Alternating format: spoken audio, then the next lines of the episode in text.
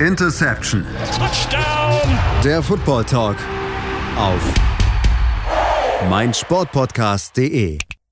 Interception Football Talk auf meinsportpodcast.de und naja, wie soll man es sagen? Die Regular Season ist offiziell beendet und das bedeutet zugleich, am Montag war er der Tag der Tage für die NFL-Coaches und natürlich insbesondere für die NFL-Coaches, die in dieser Saison keinen richtigen Boden gut machen konnten und mit ihren Teams gestruggelt haben.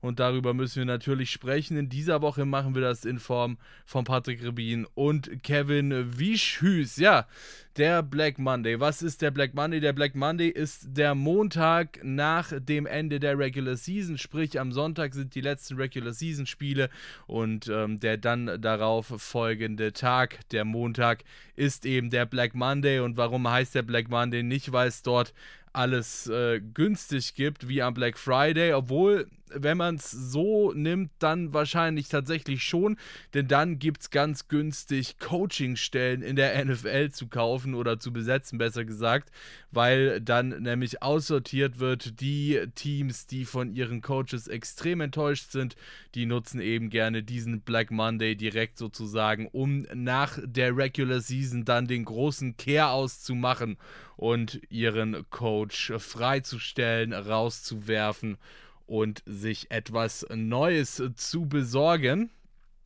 An der Stelle erstmal nochmal ein ganz kurzes Sorry von meiner Stelle.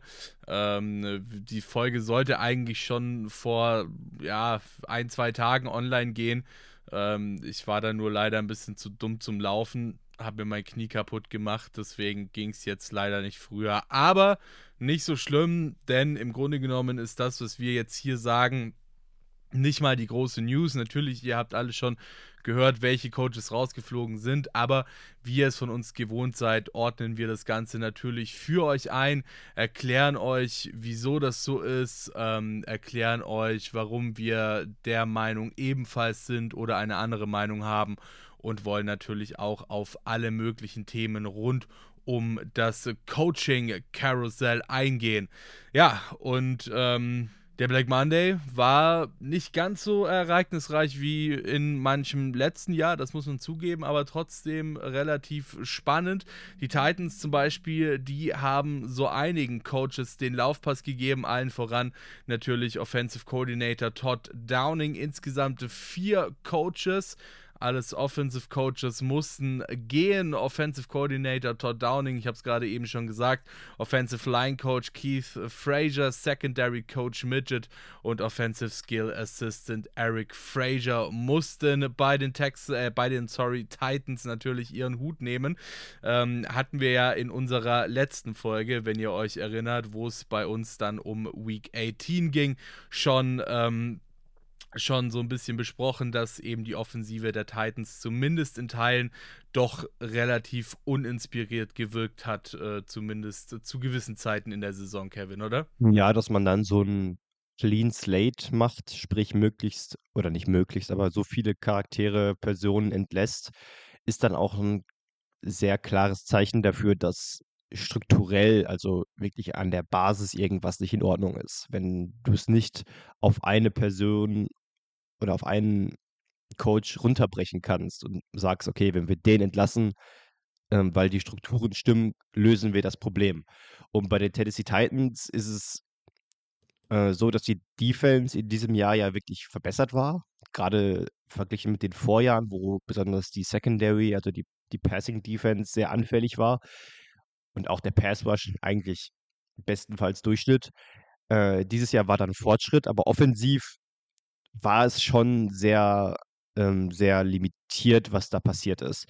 Ähm, du sprichst die Entlassung von, vom OC an, Todd Downing, der 2021, glaube ich, ja, 2021 vom Tight Ends Coach zum OC, also Offensive Coordinator, äh, befördert wurde. Und er steht so ein bisschen repräsentativ dafür, dass die Titans, natürlich weiß man, dass Derrick Henry das Zugpferd ist. Das ist ja auch nicht falsch, wenn du dein Laufspiel über so ein Ausnahmespiel aufbauen kannst.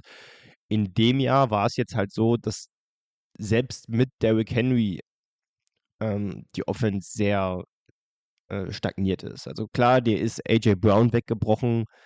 Ähm, äh, Traylon Burks war weite Teile der Saison verletzt. Dass das nicht eins zu eins den Verlust von AJ Brown aufwiegen würde, hätte man sich denken können. Aber es wirkte auch nicht so, als hätten die Titans mehr als auf einen offensiven Gameplan. Und das ist etwas, was ihnen auch in den letzten Jahren, spätestens in den Playoffs, das Genick gebrochen hat. Dass es zwangsläufig Momente in Spielen oder ganze Spiele gibt, in denen Derrick Henry, Derrick Henry dir ein Spiel nicht gewinnen kann.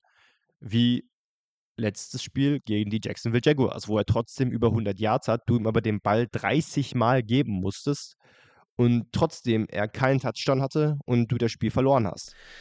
Und ja, und ähm, ganz kurz, sorry für die Unterbrechung. Ähm, du weißt ja als Team eigentlich, hey, wenn du gegen die Titans spielst, vor allem natürlich auch durch den Wegbruch von AJ Brown, ähm, dass du, wenn du Derrick Henry offensiv stoppst, auch zu einem sehr, sehr großen Teil einfach die Offensive der Titans äh, stoppst.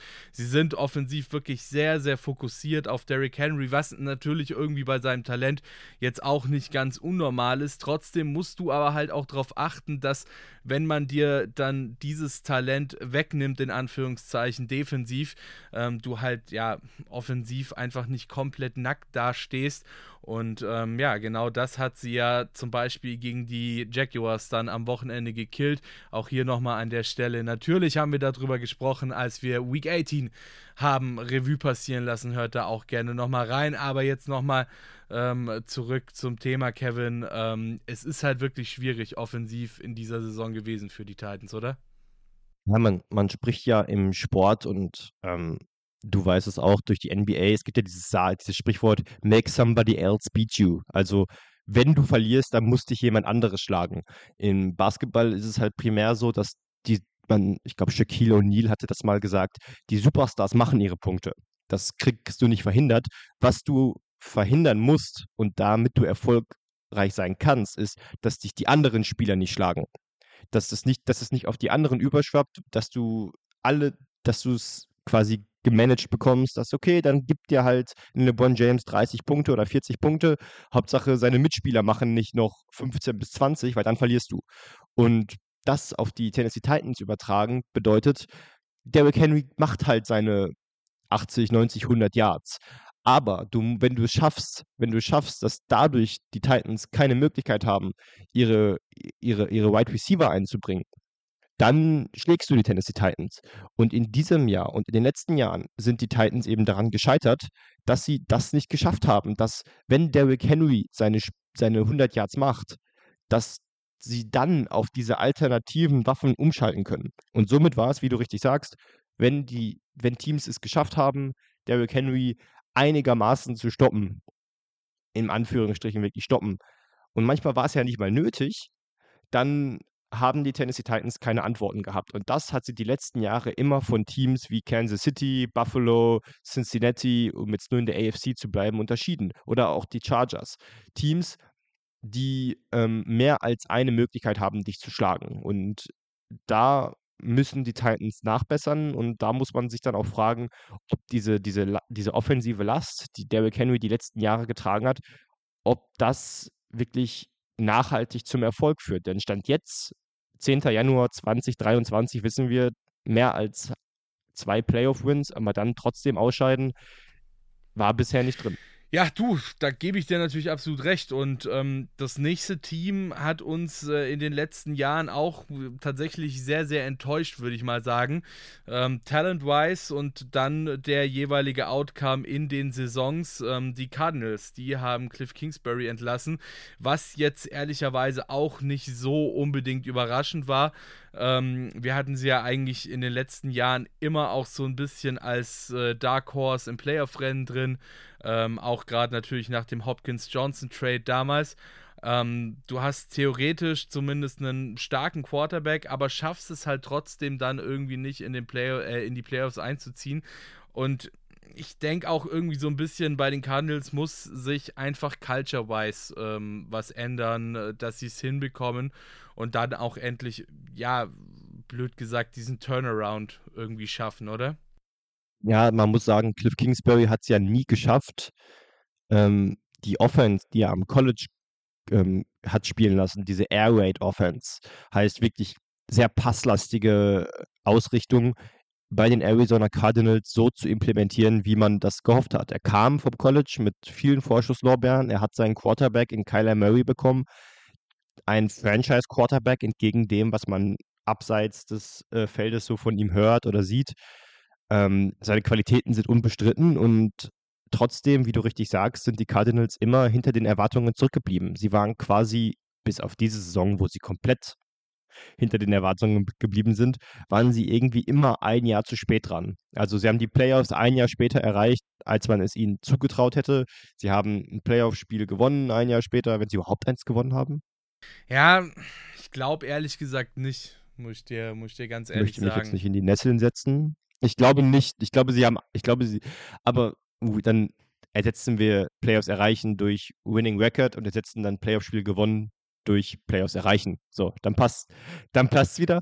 Und das geht halt auf Dauer nicht. Und was man, was bei den Cardinals ja auch der Fall ist, sie haben ja immer, du hast es angesprochen, sie haben ja das getan, was man tun muss, wenn man erfolgreich sein möchte. Sie haben Kyler in seinem Rookie-Deal mit Waffen umgeben. Sie haben die Andrew Hopkins geholt, ähm, haben jetzt auch Hollywood Brown nochmal geholt. Also offensiv ist das ja ein gutes Team. Sie haben investiert, haben auch in die, in die Defense investiert durch Draft-Picks und der, das große ähm, Unbekannte, was eben Cliff Kingsbury auch dann zum Verhängnis wurde, ist, keiner weiß, wie viel besser Kyler Murray noch sein kann unter einem anderen Headcoach, weil er nie unter einem anderen Headcoach gespielt hat. Hätte Cliff Kingsbury jetzt jede Saison zehn Spiele gewonnen und sie wären in den Playoffs immer zumindest dabei gewesen, hätten nochmal ein Playoff-Spiel gewonnen, wäre diese Ungewissheit, diese Unklarheit immer noch da, aber man würde sagen, naja, wollen wir das, wo wir wissen, was wir kriegen, wirklich für etwas Ungewisses aufgeben? Wenn du aber hingegen nur vier Spiele gewinnst oder fünf oder die Playoffs verpasst oder die Playoffs gerade so erreicht, aber trotzdem nicht gut spielst, dann ist es für eine Organisation eben leichter zu sagen, gut, alles ist besser als das hier. Und die, die Cardinals haben sich quasi, quasi zwischen der Entscheidung gesehen, okay, wollen wir Cliff Kingsbury, beziehungsweise was wiegt schwerer? Cliff Kingsbury eine millionenschwere Abfindung zu zahlen oder noch ein Jahr mit Cliff Kingsbury zu spielen? Und die Tatsache, dass sie sich für die Abfindung entschieden haben, also ihm das lieber zu bezahlen, zeigt eigentlich, wie, ähm, wie wenig er bei diesen Arizona Cardinals bewegt hat. Und somit war es folgerichtig, dass sie ihn jetzt entlassen haben. Ja, du, absolut. Also ich glaube, das Problem ist halt auch einfach, dass dass Kingsbury halt für, die, für diese Air Raid Offensive bekannt war, beziehungsweise er sie dann dort bei den Cardinals auch installieren wollte. Ähm, das Ganze ist aber halt ehrlicherweise mit einem Quarterback wie Kyler Murray einer ist, meiner Meinung nach zumindest doch relativ schwer. Ich meine, Air Raid Offense bedeutet sehr passlastig, lange, kurze, ähm, zermürbe deinen Gegner durch Pässe, ja, kann man ja fast so sagen. Das ist ja auch so ein bisschen das, ähm, womit uns zum Beispiel ähm, die Kansas City Chiefs äh, lange sehr, sehr stark begeistert haben, ja, weil du halt wirklich mit Patrick Mahomes einfach auch einen Quarterback mit einem starken Arm hast, starke, ähm, starke Receiver hast, äh, die du dann immer anspielen konntest und so weiter. Und ähm, so dann halt eben auch durch, sag ich mal, viele gute Anspielpartner für deinen Quarterback die Defensive eben super zermürben konntest. Ähm, das Problem, was ich halt einfach sehe, ist, dass Kyler Murray ein sehr, sehr kleiner Quarterback ist. Das heißt halt, wenn die Defensive irgendwie mit 3-4 da steht, alle drei vorne wirklich groß sind, ähm, da hast du als Quarterback von, von Murrays Größe halt einfach echt Probleme. Und es ist halt nicht nur das, es ist nicht nur der Gegner, es ist nicht nur die Defensive. Ähm, ich meine, ich bin mit meinen 1,88, 89 jetzt halt echt auch nicht so der Allerkleinste, war aber tatsächlich in der Offensive Line immer einer der kleinsten. Und ähm, ja, wenn du dann halt als 1,78 Mann wie so ein Kyler Murray ähm, eben den ganzen Tag nur von diesen krassen Türmen in Anführungszeichen umgeben bist, ähm, dann wird es halt mit den vielen und vor allem auch akkuraten Pässen einfach echt verdammt schwierig. Und ähm, das ist in meinen Augen halt schon auch einfach so eine harte Limitierung ähm, bei, bei so einem relativ kleinen Quarterback, ähm, die du dann hast. Vor allem natürlich, wenn du dezidiert dann auf so eine Air Raid Offense gehen möchtest äh, mit deinem Team. Kann, kann sein, ja. Ähm, ich muss sagen, ich halte, ich, ich, glaube, du kannst schon mit Kyler Murray eine Offense installieren, die daran erinnert. Du musst sie halt modifizieren, weil seine Körpergröße ist nun mal ein Faktor. Ähm, dann würde, wäre meine Frage, warum war Cliff Kingsbury so versessen darauf, Kyler Murray zu holen? Ähm, wenn du weißt, was dich ausmacht, welche Offense du installieren kannst oder installieren willst, ähm, und du weißt aber, also Cliff Kingsbury hat in dem Sinne ja keine Ausrede in, dahingehend, dass er geholt wurde und gesagt hat, ich möchte diesen Quarterback. Und folglich überzeugt war, dass er mit diesem Quarterback über, äh, erfolgreich sein kann. Und das hat er nicht geschafft. Und jetzt kann man argumentieren, ist es Kyler Murray vielleicht auch mit Schuld, weil er vielleicht auch einfach nicht der Quarterback ist, von dem man dachte, dass er es ist? Oder hat Cliff Kingsbury sich einfach verzockt? Das sind ja die beiden Optionen. Alright, ja, dann ähm, würde ich sagen, gehen wir an der Stelle doch einfach mal ganz kurz in die Pause. Gleich gibt es hier dann noch alles zu den restlichen Coaching-Vacancies, äh, die wir in der NFL noch so haben.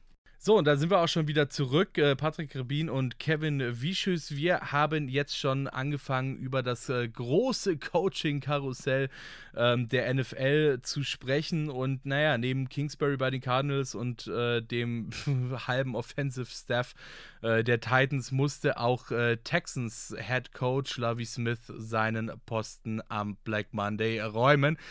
Das war jetzt ehrlich gesagt nicht unbedingt unvorhersehbar, würde ich mal behaupten, dass das passieren wird. Dennoch ist es halt heftig, vor allem wenn man bedenkt, dass das nun der zweite One-and-Done-Head Coach innerhalb von zwei Jahren äh, bei den Texans war. Schon zum zweiten Mal musste, oder beziehungsweise schon zum zweiten Mal in Folge musste ein Head Coach bereits nach einer Saison bei, der, bei Houston wieder seinen Platz räumen. Und ähm, ja, ich weiß nicht, bei den Texans ist momentan einfach alles irgendwie so ein bisschen schwierig. Ähm, also ich bin mir auch ehrlich gesagt nicht so ganz sicher, ob ein Coach jetzt dann sofort quasi, sage ich mal, dieses Team halt irgendwie auch einfach hinbekommen kann, oder? Ja, die Texans haben noch so ein bisschen die Nachwehen von dem äh, von dem Laramie Tunsil Trade, von dem Trade, den du angesprochen hast mit DeAndre Hopkins und, äh, und Johnson, äh, David Johnson, oder? David? Dave David.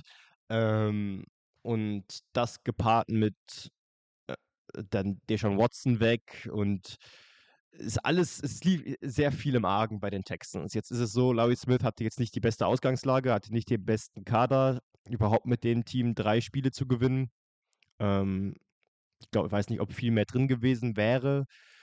Äh, man kann argumentieren, er, vielleicht wusste er selber, dass es nichts wird beziehungsweise dass er nicht langfristig dort coachen wird, weil du sagst es selber, die Texans müssen halt jetzt von, von null beginnen. Mit einem neuen Headcoach, mit einem neuen, neuen Spielidee, mit neuen Spielern.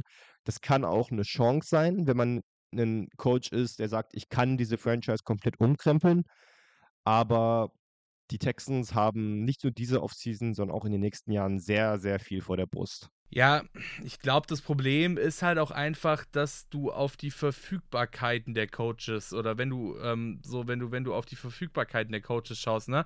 Weil ich meine, welcher Coach ist denn jetzt verfügbar, dass er von deinem Team gepickt werden kann? Und das sind halt dann meistens auch irgendwie Coaches mit Flaws, Coaches, die es halt nicht hinbekommen haben in der Vergangenheit oder ähnliches. Ja, ansonsten mein Gott, äh, simple as that, hätten sie es hinbekommen, wären sie äh, mit ihrem Team erfolgreich oder hätten sie es geschafft, ihr Team ähm, erfolgreich oder gut genug zu führen, ähm, dann blöd gesagt, hätten sie halt einen Coaching-Job in der NFL und wären jetzt aktuell nicht auf der Suche und wären jetzt aktuell nicht auf der Suche nach äh, einem neuen und wären nicht auf dem Markt. So, ähm, da brauchst du halt eigentlich, finde ich, von Haus aus schon mal eine bessere Ausgangslage ähm, von deinem neuen Team aus gesehen als äh, Coach, oder? Ja, natürlich findest du, wenn du den Coach, wenn ein Coach kein, keine Stelle inne hat, hat das meistens seine Gründe. Ähm, dann ist die Frage, jemand, der vom College kommt, ist er gut genug oder fähig genug, mit dieser Verantwortung umzugehen? wir haben bei Matt Rule zum Beispiel gesehen, wie es nicht sein kann. Also wo jemand, ja, oder Urban Meyer, genau, äh, heißt Coaches, die mit einem, die gesagt haben, hier, take us to the promised land. Äh, also die, das Team hat das gesagt und die Coaches konnten halt nicht delivern, weil es nun mal was anderes ist, wenn du am College mit äh, jungen Spielern, die du formen kannst, agierst oder wenn du mit Erwachsenen, die damit ihr Lebensunterhalt verdienen, wenn du so einen Lockerroom vorfindest. Und die Strukturen sind einfach auch ganz andere. Ähm, somit ja, ich bin gespannt, aber das ist eben die Herausforderung, ob das, ob die Texans so jemanden finden. Manchmal, und das sieht man ja auch jetzt bei den Jaguars mit Peterson, ist es einfach auch eine Frage von matcht man. Und wenn man matcht, dann kann auch ein Coach, der nicht bisher den besten Track Record hat, äh, es schaffen, eine Franchise umzukrempeln. Ja, du, das ist natürlich absolut richtig. Ich meine, ähm, Stand jetzt haben wir fünf freie Headcoaching-Stellen in der NFL. Ähm, wie gesagt, Lovie Smith bei den Texans, äh, Cliff Kingsbury bei den Cardinals wurden jetzt beide im Zuge des Black Monday entlassen. Nathaniel Hackett bei den Broncos, äh, Frank Reich bei den Colts und äh, Matt Rule bei den Carolina Panthers. Ähm, die mussten alle schon während der Saison gehen. Aber wo siehst du denn, um jetzt vielleicht auch dann die Teams mal noch so ein bisschen durchzuschauen, die jetzt eben aktuell freie Stellen haben, ähm, wo siehst du denn die beste und die schlechteste Ausgangslage für einen neuen Coach? Also ich meine, so wie eben schon gesagt, musst du ja, um dann als Coach verfügbar zu sein, auch irgendwas falsch gemacht haben ähm, nicht mit deinem alten Team zurechtgekommen sein, etc. Sprich, du brauchst halt wahrscheinlich von Haus aus schon mal eine bessere Ausgangslage als jetzt ein, weiß ich nicht, keine Ahnung, äh, Mike Tomlin, Bill Belichick oder Pete Carroll, die irgendwie gefühlt seit 150 Jahren ein und dasselbe Team coachen. Ähm, genauso wie halt dann auch zum Beispiel College Coaches, die ganz neu in die Liga kommen und sich dann dort auch irgendwie erstmal zurechtfinden müssen. Ähm, aber so jetzt mal lange Rede, kurzer Sinn. Ähm, wo, Kevin, siehst du denn aktuell die beste und schlechteste Ausgangslage für einen neuen Coach bei den eben aktuell vakanten Coachingstellen in der NFL? Uh, ähm, also tatsächlich halte ich die der Texans nicht für ganz furchtbar mit den Draft-Picks, die du durch die, durch die ganzen Trades bekommen hast und der Möglichkeit eben mit einem hohen Pick neu anzufangen. Trotzdem gehe ich mit den Carolina Panthers. Du hast offensiv und defensiv sehr talentierte Spieler, um die sich ähm, ein Team aufbauen lässt. Defensiv äh, JC Horn, Brian Burns, ähm, offensiv hast du immer noch DJ Moore. Ähm, du hast zwar Christian McCaffrey verloren, aber da ist sowieso die Frage, hättest du mit ihm einen Rebuild nochmal aufziehen können? Ich glaube, dass du in Carolina schon mit die besten Voraussetzungen hast, um deine eigene Idee zu implementieren und trotzdem ähm, nicht bei Null anfängst. Und die schlechteste also Colts sind für mich so in der Mitte, irgendwie mit den Texans, äh, vielleicht ein bisschen darunter. Ähm, welche habe ich jetzt noch übrig? Denver und ja, die Cardinals. Ja, eigentlich müsste ich ja, ich ich also dann ist Denver. Also, ich ich möchte jetzt eigentlich nicht Russell Wilson trashen und diesen Kader. Ich glaube, ohne da zu sehr ins Detail zu gehen das größte Problem bei den Denver Broncos ist zum einen das Handicap für die Zukunft hinsichtlich Erstrundenpicks und die Tatsache, dass du als Head Coach mehr denn je derjenige bist, der gefeuert werden muss, wenn es nicht funktioniert, weil das Commitment für Russell Wilson ist nun mal da. Ähm, das Commitment zu diesem Team, wie es jetzt ist, ist da. Heißt, ähm, du hast nicht viel Zeit. Die Frage ist auch, wie variabel ist dieses Team aufgestellt, dass du deine eigene Spielidee implementieren kannst. Deswegen schlechtestes by Default fast schon Denver Broncos, attraktivstes ähm, Carolina Panthers, aber dicht gefolgt von den Arizona Cardinals. Okay, ja, also ich muss tatsächlich sagen, dass ich die Texans ähm, tatsächlich als am wenigsten attraktiv ansehe. Oh, okay. Ähm, das haben mir einfach die letzten Jahre irgendwo bewiesen. Keine Konstante im Team, keine Konstante im Coaching. Ähm, lange Zeit bis jetzt zu Nick Cesario eben auch keine Konstanz im Front, im, im Front Office, äh, keine Konstante im Front Office. Ähm, dazu halt auch einfach ein, und sorry jetzt irgendwie für das harte Wort an alle Fans der Texans, die uns hier vielleicht zuhören. Ähm, dysfunktionales Team und naja, gut, ich meine, klar, du hast halt irgendwie so viele Picks als Texans, aber die musst du dann halt auch erstmal umwandeln und vor allem umwandeln können zu Spielern, die dann am Ende in der NFL funktionieren. Ähm, dafür brauchst du halt aber auch einfach, ja, um wieder auf das Thema zurückzukommen, ähm, dafür brauchst du dann halt einfach auch irgendwie ein vernünftiges Coaching, um diese Spieler dann eben NFL-ready zu kriegen. Und ähm, ganz ehrlich, äh, ich meine, wir haben schon so oft jetzt über Talente, Picks etc. gesprochen und ich meine, so ich war ja schon immer so ein bisschen ein Zweifler am Draft, sage ich jetzt einfach mal so in Anführungszeichen. Ähm, ich meine, so, wenn du, wenn du es dir so überlegst, es gibt halt irgendwie drei Arten, wie du normalerweise an Spieler kommst. Entweder sie sind Free Agents und du pickst sie einfach, sie sind keine Free Agents und du tradest sie dir, ähm, oder du draftest sie eben. Und ich meine, bei zwei von diesen drei Optionen weißt du halt einfach schon, wie die Spieler in der Liga oder hast zumindest eine Ahnung davon, wie die jeweiligen Spieler in der Liga performen, hast eine Sample Size, ähm, kannst dir angucken, ähm, wie sie eben auf NFL-Level schon gespielt haben und funktioniert haben oder eben nicht funktioniert haben. Und klar, natürlich gibt es auch dann die Spieler, die irgendwie nach dem Draft so richtig durchstarten, aber genauso hast du dann halt auch immer wieder harte Bass drin, die irgendwie ja gar nicht mit der Liga und mit dem Football, der einfach in der NFL gespielt wird, klarkommen. Und natürlich hilft es dir irgendwie, wenn du viele Picks hast. Du musst es aber halt auch schaffen, diese Picks bzw. diese Talente dann im nächsten Schritt in gute Spieler umzuwandeln. Und gleichzeitig brauchst du halt eben auch einfach ein starkes Coaching, ja, und Veterans, die die Rookies an die Hand nehmen, etc. Und, und das fehlt mir halt bei den Texans einfach komplett. So, und ich glaube, dass die Texans wirklich einen langen Weg vor sich haben. Ähm, jetzt hast du dann irgendwie zusätzlich auch noch den First Overall Pick an die Bears verloren. Ähm, und ich meine, sorry, aber selbst wenn du den nicht haben wolltest, ja, oder nicht haben willst als Team, kannst du den immer noch super gewinnbringend verschiffen, ja.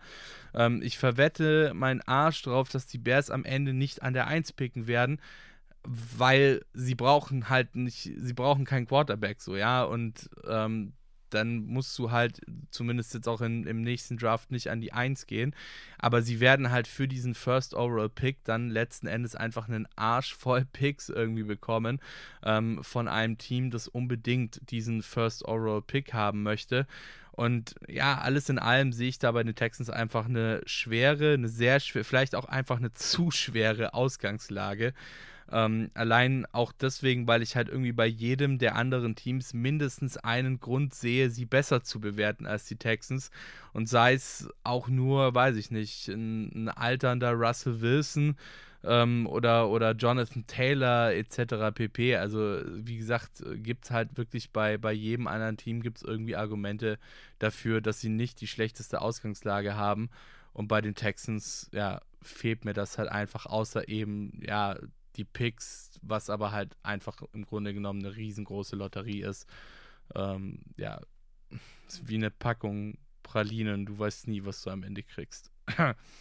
ähm, ja, die beste Ausgangslage, um dir auch da vielleicht äh, so ein bisschen zu widersprechen, ähm, sehe ich persönlich übrigens tatsächlich bei den Colts. Ja, allein schon, weil du halt einfach ein relativ starkes Team hast. Ähm, du hast mit Pittman einen mindestens promising Wide Receiver, mit Jonathan Taylor einen starken Running Back. Ähm, du hast eine starke Defensive mit Quiddy Pay, mit ähm, DeForest Buckner und so weiter und so fort. Ähm, die können halt alle was, ja. Und äh, du hast, keine Ahnung, so Stephon Gilmore und so weiter und so fort. Ähm, und du hast aber halt vor allem auch einfach das, was den Texans zum Beispiel in meinen Augen halt sehr, sehr doll fehlt. Klar, du hast in deinem Quarterback-Room dann irgendwie Nick Foles, Sam Ellinger und Matt Ryan sitzen. But come on, so, ne? Nick Foles hat schon einen Super Bowl gewonnen. Matty Ice, Matt Ryan stand zumindest schon mal in einem Super Bowl und war ja eigentlich auch so über seine Karriere hinweg, ähm, zumindest bei den Falcons, ein wirklich sehr, sehr hoch rezensierter Quarterback und ähm, sehr, sehr, sehr, sehr, ja, hoch, hoch angesehener Quarterback einfach auch irgendwie. Und ähm, das heißt halt, du hast, wenn du da jetzt noch irgendwie einen jungen Quarterback aus dem Draft oder so holst, eben deine zwei Veterans, die den neuen unter ihre Fittiche nehmen und ihm so zeigen können, yo, hier, so funktioniert das hier in der Liga. Ähm, so, keine Ahnung, ich spiele schon seit irgendwie 150 Jahren hier in der Liga so und keine Ahnung, das ist halt, das ist halt das Geile an den Colts. Du hast einerseits Talent und junge Spieler wie Pittman, Taylor und so weiter, aber eben auch Proven Vets. Und äh, Proven Vets halt vor allem auf einer kritischen Position wie der Quarterback-Position, ähm, wo es halt auch einfach darum geht, dass sie dann den jungen Spielern auch vielleicht so ein bisschen den Druck nehmen können und so weiter. Ähm, und da sehe ich halt einfach die Colts äh, absolut weit vorne und, und absolut verdammt stark, ehrlich gesagt. Ich verstehe ich versteh voll, was du meinst. So, und äh, damit gehen wir tatsächlich jetzt auch nochmal hier äh, in eine ganz kurze Pause und melden uns dann gleich wieder bei Interception Football Talk auf meinsportpodcast.de. Da sind wir auch schon wieder zurück und naja, gut, äh, irgendwie haben wir ja eben nicht nur die Coaches, die ihren Job schon verloren haben, sondern halt auch solche, die ihren Job möglicherweise noch verlieren werden. Und äh, ich würde mal behaupten, da stelle ich dir jetzt einfach mal ein paar Namen in den Raum ähm, nenn dir äh, ein paar Namen und du darfst dann sagen, was du von den Namen, die ich dir jetzt nenne, hältst. Und ich würde sagen, wir fangen einfach mal an mit ja, äh, let's do Matt Patricia. Ähm, überrascht wahrscheinlich weniger an der Stelle. Ähm, haben ja vor der Aufnahme auch schon relativ viel über ihn gesprochen. Und ja, ich meine, ja, klar, ich bin Patriots-Fan so. Ähm, sprich, in meinen Augen gibt es halt bei Patricia irgendwie zwei Optionen. Man hat einfach gemerkt, dass er mit seiner Rolle, die er aktuell inne hat, wo man ja auch irgendwie gar nicht so richtig wusste, was das jetzt für eine Rolle eigentlich ist ähm, eigentlich für mich nur zwei Optionen, ehrlicherweise. Ähm, entweder er wird wieder Defensive Coordinator, DC, oder halt zumindest Acting Defensive Coordinator, wenn Billy B dann unbedingt die, die Plays callen will oder so. Ähm, so, das haben, da haben wir damals gesehen, dass er halt in dieser Rolle super funktioniert hat und das gut läuft und Erfolg mit sich bringt. Oder halt die zweite Option und naja, gut, ne, so, so hart das vielleicht auch irgendwie klingen mag, ähm, wenn man seine Vergangenheit in New England auch einfach bedenkt, ist, dass er geht, ja, oder dass er gegangen wird, weil das, was diese Saison irgendwie, weiß ich nicht, mit seiner undefinierbaren irgendwas Position war, das geht halt so einfach nicht, ja, das nimmt halt dann einfach irgendwie auch Ressourcen weg, die du deutlich besser dann investieren könntest am Ende so. Ähm, dann als nächsten Namen habe ich tatsächlich Ron Rivera auf dem Zettel. Ähm, war jetzt zugegebenermaßen keine extrem schlechte Saison. So, ja, also war jetzt keine extrem schlechte Saison mit den Commanders. Ähm, da hat es schon deutlich Schlechteres gegeben. Sie war aber eben auch nicht besonders gut, um ehrlich zu sein. Und ehrlich gesagt fehlt mir da einfach so in Anführungszeichen coaching-wise gesehen so ein bisschen die Vision, wie sich das Coaching, das Team dann ab diesem Punkt weiterentwickelt und weiterentwickeln kann. Ähm, als nächsten Namen habe ich Arthur Smith, Head Coach der Atlanta Falcons und das ehrlich gesagt auch mit, mit so ein bisschen einem ähnlichen Argument. Es war keine besonders schlechte, aber halt auch eben keine besonders gute Saison irgendwo mitten in der Mediocrity. Und ähm, ja, auch da fehlt mir halt ehrlich gesagt einfach so ein bisschen die Vision, äh, die Vision, in, in welche Richtung es dann am Ende gehen soll mit den Falcons. Und äh, abschließend, und da bin ich jetzt wirklich mal gespannt auf deine Meinung. Ich, soll, ich, soll, ich, erst was zu den anderen beiden sagen? Äh, ja, klar, kannst du natürlich auch gerne machen, logisch, klar. Äh, Arthur Smith finde ich schwierig, weil die Quarterback-Position, das ist bei beiden, also auch bei Ron Rivera, bei den Commanders, ähm, ich, ich finde, was man Ron Rivera vorhalten kann, ist diese Indecisiveness, also diese Unsicherheit, welchen Quarterback er jetzt aufstellt. Ich habe das Gefühl, Carson Wentz bekommt seine Chance. Vergeigt ist, Taylor Heinecke spielt für zwei Wochen gut, alle sagen, er ist der Franchise Quarterback, dann merken alle, okay, Taylor Heinecke ist halt Taylor Heinecke und Jetzt hat man mit Sam Howell vielleicht ja jemanden, ist aber auch jetzt sehr weites Foreshadowing. Ähm, also ich glaube, Ron Rivera hat okay genug Arbeit geleistet. Ähm, aber ähm, da muss es nächstes Jahr auf jeden Fall nach vorne gehen. Arthur Smith ich, ich finde es ganz schwer, den zu bewerten, weil die, weil die, weil die Falcons so einen, so einen Roster sind, der für mich immer noch so komisch zusammengestellt ist. Also ich glaube, offensiv wäre, hat er es nicht geschafft, zusammen mit seinem ganzen Offensivstab Kyle, äh, Kyle, Pitts und Drake London zusammen in eine Offense funktionierend hinzubekommen. Und dann ist man wieder bei der Frage, liegt das aber daran, dass Marcus Mariota und Desmond Ritter einfach nicht die Antworten auf Quarterback sind? Also ähm, ja, aber äh, ganz kurz, ähm, ist nicht, um da vielleicht mal ganz kurz dazwischen zu grätschen, ähm, bei deiner Aussage, äh, äh, äh deine Aussage so, er ist irgendwie schwierig zu bewerten und hm und keine Ahnung und so, ähm, nicht auch einfach irgendwie die Antwort auf meine Frage beziehungsweise Bestätigung der Aussage, dass mir die Vision, die Richtung fehlt, um zu sagen, hey, er wird es in der kommenden Saison besser machen und es wird in der kommenden Saison besser laufen mit genau diesem Team. So. Ähm, jein. weil du bei einem, bei Arthur Smith zum Beispiel finde ich schwierig, das zu bewerten, weil keiner, vielleicht ist die ähm, wie sage ich das? Cliff Kingsbury kannst du bewerten oder konntest du bewerten, weil du, weil er einen Quarterback hat. Äh, Ron Rivera hat bei den Commanders keinen. Ähm, Arthur Smith hat bei den Falcons keinen. Und wenn du keinen Quarterback hast, wie willst du deine Spielidee wirklich aufs Feld transportieren? Und deswegen würde ich sagen, es hängt von der Offseason ab. Ich gehe mit, wenn die beiden Teams in der Offseason was machen oder sich, weiß ich nicht, die Commanders legen sich auf Sam Howell fest oder die, die Falcons äh, akquirieren irgendeinen Quarterback, was weiß denn ich. Dann gehe ich mit, dass die beiden im nächsten Jahr auf dem Hot Seat sind, dahingehend, dass wenn sie es dann nicht schaffen, zu zeigen, hey, das, was ich die letzten Jahre aufgebaut habe, es hat nur daran noch gemangelt. Und jetzt habt ihr mir dieses fehlende Puzzleteil gegeben, jetzt kann ich meine Arbeit auf hohem Niveau machen. Äh, wenn sie das nicht zeigen, dann sind sie definitiv auf dem Hot Seat. So, jetzt der Name. Alright, alles klar. So, und äh, du willst ihn, oder? Jetzt willst du dann den letzten Namen, du willst wirklich den allerletzten Namen, den ich hier auf meiner Liste stehen habe, hören. Na, dann kriegst du auch diesen letzten Namen von mir. Es ist tatsächlich Matt LeFleur. ähm, ja, genau. Ich, ich, ich, hab, ich, ich möchte halt ungern, dass ich als derjenige äh, gesehen wird, der nur auf den Green Bay Packers immer rumhackt. Ja, äh, ich meine, gut, also ich habe ja den Namen in den Raum geworfen, insofern bist du dann ja eigentlich fein raus so.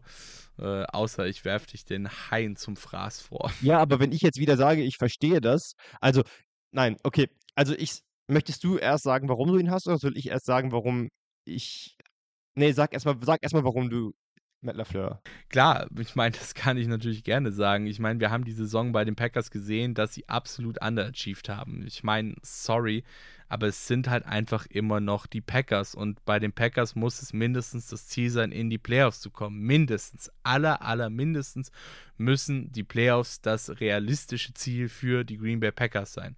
So, ähm, und wir haben jetzt irgendwie seit Jahren so die Kontroverse rund um Aaron Rodgers, dass das Team ihm nicht das gibt, was er will im Draft, hm, dass falsch gedraftet wird, dass dann irgendwie, weiß ich nicht, ein Jordan Love in Runde 1 geholt wird, obwohl du halt einen der besten Quarterbacks der Liga irgendwie im Team hast. Ähm, und anstatt dass du ihn zufriedenstellst und ihm dann endlich den Wide Receiver gibst, den er halt schon so lange haben will, ja. Und ähm, um den er dich förmlich anbettelt, so. Ähm, abgesehen davon haben wir jetzt ja irgendwie in dem Jahr auch erst gesehen, äh, dass, äh, dass, der, dass der Wide Receiver Room mit einem Quarterback wie Aaron Rodgers einfach nicht funktioniert, ja. Und wenn der jetzt noch geht und ein junger Quarterback dazukommt, wenn du John Love irgendwie spielen lässt, etc., dann sehe ich da einfach nicht, wie du wieder angreifen möchtest in der nächsten Saison. Und deshalb glaube ich halt ehrlich gesagt auch so ein bisschen einfach, dass so ein bisschen frischer Wind im Coaching da bei den Packers durchaus Wunder bewirken kann. Und, ähm, und ja, keine Ahnung, ähm, dass das halt einfach so ein bisschen Wunder bewirken kann und auch in gewisser Weise so von der, von der Franchise irgendwie so ein Fingerzeig in Richtung Aaron Rodgers wäre, so nach dem Motto, hey yo, ähm, wir hören dich, wir wollen dich unbedingt behalten, wir wollen dich unbedingt behalten, opfern dafür sogar unseren Coach. Ähm, und versuchen das eben in Zukunft dann besser zu machen und auch halt mehr auf das zu hören, was du gerne möchtest, was du von uns forderst, weil du unser Quarterback, unser Star, unser Star Quarterback, wie auch immer Aaron Rodgers halt bist, so ähm, genau. Uh, ähm, ja, sehe ich anders. Also Matt LeFleur ist, ähm, was ich, meine größte Kritik an ihm ist, dass er kein äh, kein Alpha-Coach ist. Und was ich damit meine, ist, dass du als Coach, wie ich vorhin schon sagte, die Packers eben ihre konservative Art haben. Und von jemandem wie Matt LaFleur hätte ich mir da gewünscht, aber wie gesagt, er ist eben von der Art her nicht so, dass er sich mehr einbringt hinsichtlich, was machen wir mit den Draft-Picks. Hier, gebt mir und meinem Quarterback mehr Waffen. Weißt du, dass er dass er seine, sein Standing und seine, seine Position als Head Coach, der dieses Team in den letzten Jahren immer in die Playoffs geführt hat, dass er das ein bisschen nutzt, um auch zu fordern. Denn letzten Endes ist es als Head Coach ja so, ähm, du musst, du bist derjenige, der in der Verantwortung steht. Wenn dieses Team nicht funktioniert, wird tendenziell dein Name genannt als Schuldiger. Heißt, wenn du der Meinung bist, du, kann, du brauchst mehr, um deine Vision umzusetzen, um erfolgreich zu sein, um den hohen Ansprüchen gerecht zu werden, dann musst du das einfordern. Und ich glaube, Matt LeFleur ist dafür nicht der Typ. Ich glaube, der ist eher derjenige, der sich selbst zutraut, dass er ähm, mit dem, was ihm gegeben wird, das Maximum rausholt. Und mit diesem Kader oder auch in den letzten Jahren hat Matt LeFleur für mich gezeigt, dass er ein enorm kreativer Playcaller ist, dass er es gut schafft, seine Spieler frei zu schemen und dass er ein gutes offensives Konzept laufen lassen kann. Deswegen glaube ich nicht, dass er auf dem Hot Seat ist. Ich glaube allerdings, dass ähm, abhängig davon, in welche Richtung es bei den Green Bay Packers geht, dass er ähm, sich beweisen muss. Also klar, wenn Aaron Rodgers bleibt, hast du die musst du ganz anders an die Saison rangehen. Dann kriegt er, wenn Aaron Rodgers bleibt, haben wir ja beide gesagt, wird die Offensive wahrscheinlich auch potenter aussehen. Wenn Aaron Rodgers hingegen nicht mehr Teil der Packers sein sollte, muss Matt LeFleur, und das kann aber auch Chance sein, zeigen, dass er mit einem jungen Rookie Quarterback, Rookie ist das falsche Wort, aber mit einem jungen Quarterback, der sich noch nicht bewiesen hat, als er als Underdog, als als Favorit ähm, dass er trotzdem es schafft, die, äh, dieses Team voranzubringen. Und da hat er eben noch nicht beweisen können, dass er das kann. Das heißt nicht, dass er es nicht kann. Und deswegen glaube ich auch nicht, dass er nächste Saison, unabhängig davon, was passiert, auf dem Hot Seat sitzt. Ähm, ich kann nur sagen, ich fände es spannend zu sehen, wie gut Matt LeFleur wirklich ist, wenn er eben nicht Aaron Rodgers als Quarterback hat. Das ist so ein bisschen auch das, was ja Mike McCarthy bei den Packers nachgesagt wurde. Ja, du hast den Super Bowl gewonnen, aber du hattest eben Aaron Rodgers. Wie gut ist ein Head Coach, wenn er keinen Hall of Fame Quarterback hat? Und das ist ja auch selbst, selbst Bill Belichick bei den Patriots struggelt ja immer noch so ein bisschen damit, dass er eben nicht mehr Tom Brady hat. Und da fände ich super spannend, äh, Matt LeFleur bei den Packers zu sehen. Ob es passiert, werden wir sehen. Ja, right, alles klar. Dann würde ich mal sagen, das war unsere Folge zum Black Monday und zum Coaching-Karussell in der NFL. Unsere Einschätzung rund um die ganzen Coaching-Vacancies ähm, und die Chefe, die vielleicht dann bald noch ihren Hut nehmen dürfen in der NFL. Äh, das waren Kevin Wischüß und Patrick Rebin. Schaut gerne einfach mal auf unseren Socials vorbei, at InterceptionFT bei Twitter und Instagram und Interceptioner Football Talk natürlich auch bei Facebook und wir hören uns dann ganz bald, wenn es hier bei uns und äh, natürlich auch bei euch, äh, wo auch immer ihr Podcasts hört, mal wieder heißt Interceptioner Football Talk auf meinsportpodcast.de. Ciao. Interception. Touchdown. Der Football Talk auf meinsportpodcast.de.